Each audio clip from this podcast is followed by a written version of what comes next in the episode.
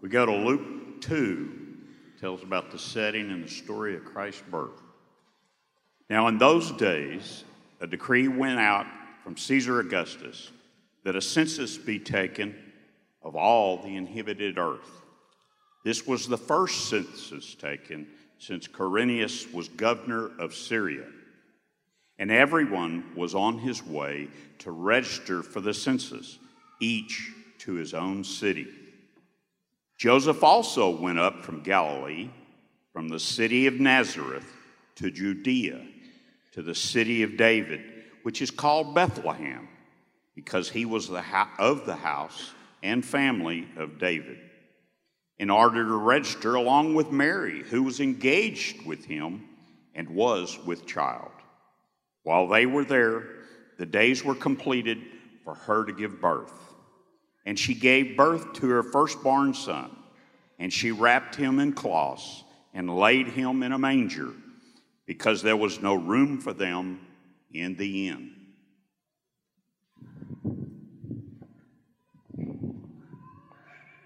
I love Christmas time. I love when things begin to transform. Right after Thanksgiving, moving into the Christmas season, I was driving by the Georgetown Square and I saw the workers out hanging lights on the trees, and I started to get excited about the transformation that's going to occur in our very own community. Streets change. City squares change. I walked around Georgetown Square during the Christmas stroll. Talk about transformation. I could not believe it. It was amazing. I just love how Christmas changes everything. Houses are changed. Yards are changed. Restaurants are decorated. Uh, shopping malls change. Everything takes on this, this scene of Christmas. It's really interesting that if you are a person or you are in charge of decorating a place, when you change because of Christmas, you're really normal, part of the routine. If you don't accept this change that comes with Christmas, you're kind of seen as the oddity, like you missed the biggest memo in the world. Everything changes when Christmas arrives. I love how Christmas changes everything, all the way back to the very first Christmas. Christmas began changing everything. Mary and Joseph made the difficult journey from Nazareth all the way to Bethlehem because of a mandated census. Now, the, the timing of that census probably felt like a major inconvenience to Mary and Joseph because she was so very pregnant. But the place of the census, that made everything make sense, because where Mary was going to give birth gave evidence to the orchestration of God. Hundreds of years before, there was written by a prophet of God that the Messiah would be born in Bethlehem. Mary and Joseph make it all the way to Bethlehem. She is about to give birth, and Joseph is tasked with the, the really necessary job of finding a place to stay. Now, I don't know about Joseph, but I know that if I was in that situation, my wife about to give birth, and I had one job to do, it's to find a place to stay, that things would become a little bit tense if I came back and said, well, I'm not sure we're going to find a place to stay in Bethlehem. Can you imagine what that'd be like, guys? Pretty serious moment. I suspect maybe Joseph asked Mary to go to the door with him, thinking maybe if they saw her and that she was pregnant, about to give birth, maybe they'd make a room available. But to no avail. They found no room in Bethlehem. Somehow, some way, they found a place to stay, but it was not a room.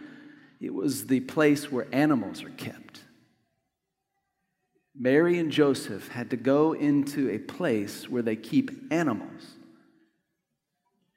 And that's where Mary gave birth. That is just mind-boggling to think that it all unfolded in a place where animals are kept. And Mary and Joseph, after Mary gave birth, took the baby Jesus and wrapped Jesus in cloths and laid him in a feed trough because there was no room for Jesus in Bethlehem. And not far from Bethlehem, there were some shepherds out in their fields watching over their flock by night. Maybe it was a cool night like tonight. Perhaps they were sitting around a circle, around a fire, talking about things that shepherds talk about once their sheep have bedded down and they think the night is just going to go on as normal. All of a sudden, whatever the shepherds were doing, everything came to a screeching halt when the angel showed up and the glory of God enveloped the shepherds. Their attention was captured by the angel, and yet fear was driving their eyes away from the angel. They were terrified. And that's when the angel spoke. And the first words out of the angel's mouth were, "Do not be afraid." Have you ever been so scared you can't speak, so scared you don't even know what to do, and somebody tells you, "Don't be afraid"? That doesn't work, right? You got to have more than just "don't be afraid." And the words that came out of the angel's mouth were so much more than just "don't be afraid." The angel said to the shepherds, "I have good news of great joy for all people." All people. When the angel announced good news of great joy for all people, it was a message that every single person has room in their lives for Jesus. This is good news of great joy for all people. The angel said to the shepherds that today, this day, a Savior has been born in the city of David, Jesus Christ the Lord. The shepherds were told they'd be given a sign. Here is the sign. A baby you will find wrapped in cloths and laid in a feed trough. That was the sign. Isn't it interesting that the sign that the shepherds were given is the centerpiece of our Christmas celebration? We celebrate Christmas because of a baby in a manger. And all these years we've been celebrating Jesus born in a manger. And we decorate and we celebrate and everything changes because of Christmas. And the centerpiece is the baby in the manger. Do you realize that everywhere all around you are constant reminders during Christmas that we have the opportunity to make room for Jesus in our own heart? This is good news of great joy for all people. Immediately, the shepherds were surrounded in the sky, this multitude of angels, singing out a song of rejoicing and celebration. Glory to God in the highest. Can you imagine what it'd be like to see the sky lit up with angels singing praises to God after the declaration, this exclamation point that Jesus, the Savior of the world, was being born this very day in Bethlehem, right next to where you were? It would have left the, the shepherds speechless. I mean, what do you say? The angels disappear and the shepherds are left there alone. However long it took them to be able to speak, they eventually started speaking, and the words that they uttered were words. "Let's go to Bethlehem. We gotta go. We gotta see Jesus.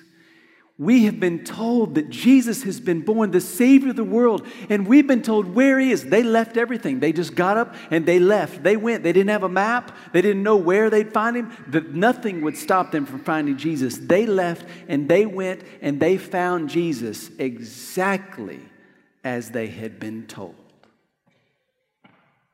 What if they had decided that they didn't want to go? They're just going to stay out, take care of the sheep, and just pretend it never happened.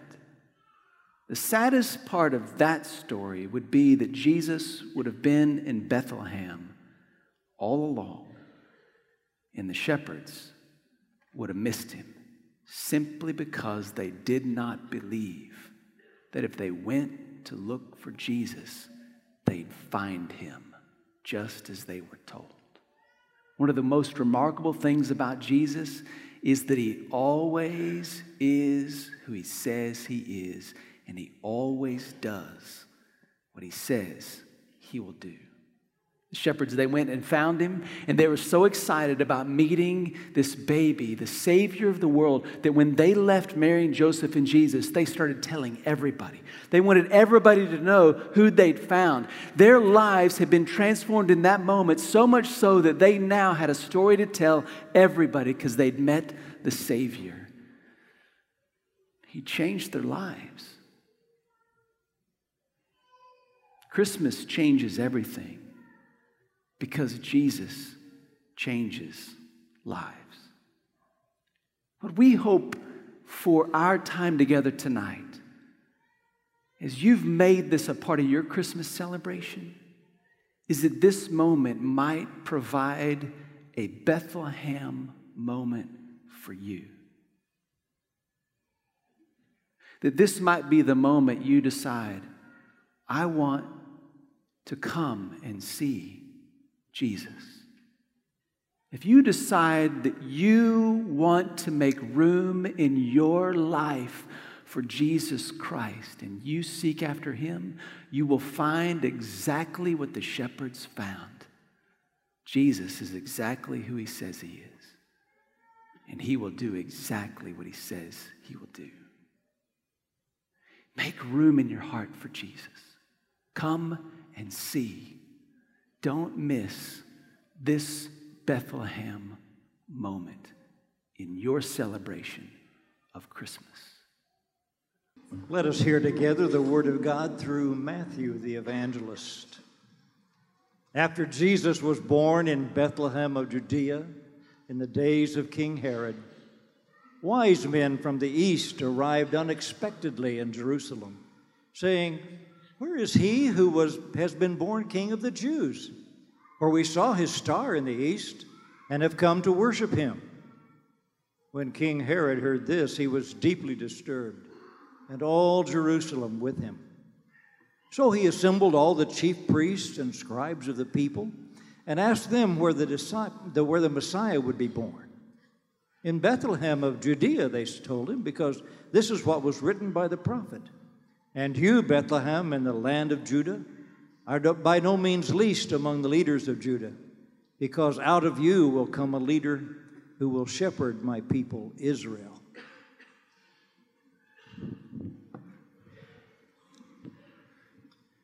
When the wise men entered into Jerusalem, the holy city, they came in with their entourage, began to ask around, where is this one that's to be born King of the Jews? They came to Jerusalem because this is the capital city. This is the city where everything should be happening. This is the place where people are living that know everything that has been written about the coming Messiah. And the wise men rolled into Jerusalem, began asking around, and discover, much to their surprise, that nobody in town is wondering about the Messiah. Wouldn't that be interesting to come in, make that massive journey, come into the place you think should know everything you need to know, should be buzzing with excitement and full of joy and anticipation, should be making every provision for the moment when the Savior is born, and you walk into that town and nobody has a clue what you're talking about? Well, it stirs things up. The whole town becomes troubled over what's been said, and word gets to Herod, the king over Judea. At that time, the reigning, ruling king over the Jews. He was a very jealous king. He hated any threats to his position. So when he heard rumors of a king to be born, King of the Jews, he wanted to find out what was going on. So he called the people that should know. He called the people that should have been aware of what was going on, and he brought them together and says, where is the Messiah going to be born? We got this group, this entourage from the east that has come in saying, this is the time. And he finds out that the Christ child is to be born in Bethlehem. The Magi get really excited about that, and they're ready to go find Jesus. And Herod commands them, when you find him, come back and tell me, I'd like to go worship him. Translate, I'd like to go kill him, because I don't want any threat to my position. He gives that command to the Magi, the wise men. They make their way towards Bethlehem. And what's really interesting about their departure from Jerusalem is that they depart Jerusalem alone. Isn't that strange? They would come into Jerusalem, the city full of all the people who knew exactly what God had said over hundreds of years about the coming of the Messiah. And when they come in to find the Messiah, they go to see the Messiah alone. All the people that should have been seeking after Jesus don't go to find Jesus. But the wise men, they go. I mean, I guess they could have decided in that moment, you know what, if nobody else in Jerusalem is excited about this, why should we be? Let's just pack it on home. Had they done that, Jesus still would have been in Bethlehem, and they would have missed him. But they didn't do that. They went on to Bethlehem all by themselves to find Jesus. And you know what they found? They found Jesus exactly like the Scripture said they would find him. They found him, and they worshiped him. They brought gifts to give him, not just to honor him as a king. No, it was more than that. When they gave the gifts to Jesus they had brought from the east, they gave those gifts and knelt before the child and worshiped the child, not as a king, but as more than a king. They gave him honor that's due a king, but they gave him worship that is due God. They made a decision that this King of the Jews was really King of Kings, Lord of Lords, Savior and God of the world. Remember, Herod had told them, you've got to come back and tell me where you find the child Jesus. And they were under command of the king to return. But that night in a dream, God spoke to them and said, do not go back to Herod. Instead, go home. When the wise men woke up from their dream, they had a decision to make. Would we pay attention to the king of the land, or would we pay attention to Jesus Christ, the King of Kings and the Lord of Lords? Well, they packed up all their stuff and they followed God all the way home, because they had met Jesus Christ. And Jesus changes lives. I wonder how many people, when they got home, they told about Jesus, meeting Jesus, seeing the child, how amazing it was to meet the Christ. Their lives had been changed because they met Jesus. And Jesus always is who he says he is. And he always does what he says he will do. You know, Bethlehem for the wise men was not really their destination. It was just a stopping point in their journey. But that stopping point in Bethlehem gave them a place and a time for a new way to live. They left Bethlehem and they went back home with a new life, because they had a new king, and his name was Jesus. What we hope for us tonight is that this moment might not just be a Bethlehem moment in the sense that we come and see that Jesus is exactly who he says he is, but it might be a Bethlehem moment in the sense that it marks a brand new life. By trusting in Christ and finding out for yourselves that Jesus is exactly who he says he is. Do you know what Jesus says in the book of John, in the book of Revelation? He says, I am the way and the truth and the life, and no one comes to the Father except through me. He says, I want you, if you are thirsty for life, I want you to come to me and to drink of life. Because if you believe in me, from your heart will flow rivers of living water. Jesus says, I am the resurrection and the life. He who believes in me will live even if he dies. Jesus says, I am the first and the last. I am the Almighty. He says, I was once dead, but now I am alive forevermore. I hold the keys to death and Hades, and I am going to make everything brand new. Yes, I am coming again. Jesus is exactly who he says he is, and he will do exactly what he says he will. He changes lives. If that weren't the case, do you really think that all these Christmases would have gone by and we'd still be celebrating Christmas? The only reason we still celebrate Christmas after all these Christmases past is because every single Christmas from the first one till now, Jesus is changing lives. That's why we celebrate Christmas. And this marks our opportunity to make room for Jesus in our lives, to decide that we will surrender our lives to him as our King and live a brand new life, because he will always be in your life what he says he will be, and he will always do in your life what he says he will do. That's why we celebrate Christmas.